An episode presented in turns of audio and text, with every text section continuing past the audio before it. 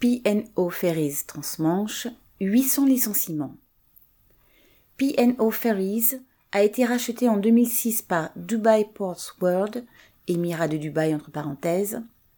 Il exploite des lignes de ferry entre la Grande-Bretagne, l'Irlande, les Pays-Bas, la Belgique et la France.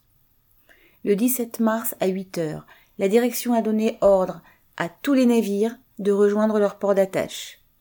Les trois navires P&O Ferries actuellement en ligne sur la ligne Calais-Douvres ont dû, s'ils étaient chargés, décharger les véhicules, ceux de tourisme comme ceux de fret, et rejoindre le port de Douvres sans délai.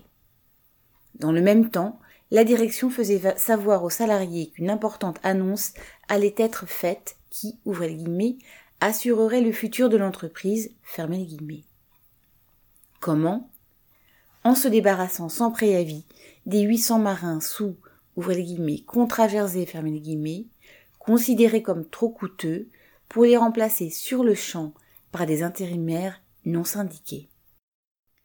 Cette mesure s'appliquait sur toutes les lignes PNO au départ de Douvres-Calais, Liverpool-Dublin, Larne-Cairn-Ryan et Hull-Rotterdam.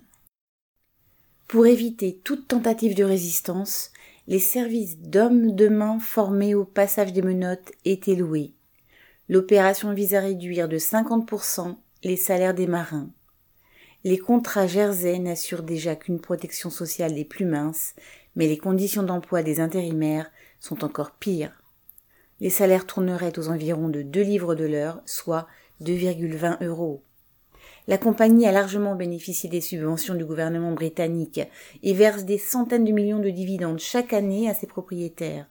Cerise sur le gâteau, elle n'a pas payé une partie des cotisations de retraite des salariés et doit l'équivalent de plus de 170 millions au régime de pension de la marine marchande. Les syndicats britanniques RMT, marins entre parenthèses, et Noumast, officiers entre parenthèses, ont demandé aux marins de rester à bord des navires. Des premières manifestations de protestation ont eu lieu à Liverpool et Hull dès le 18 mars.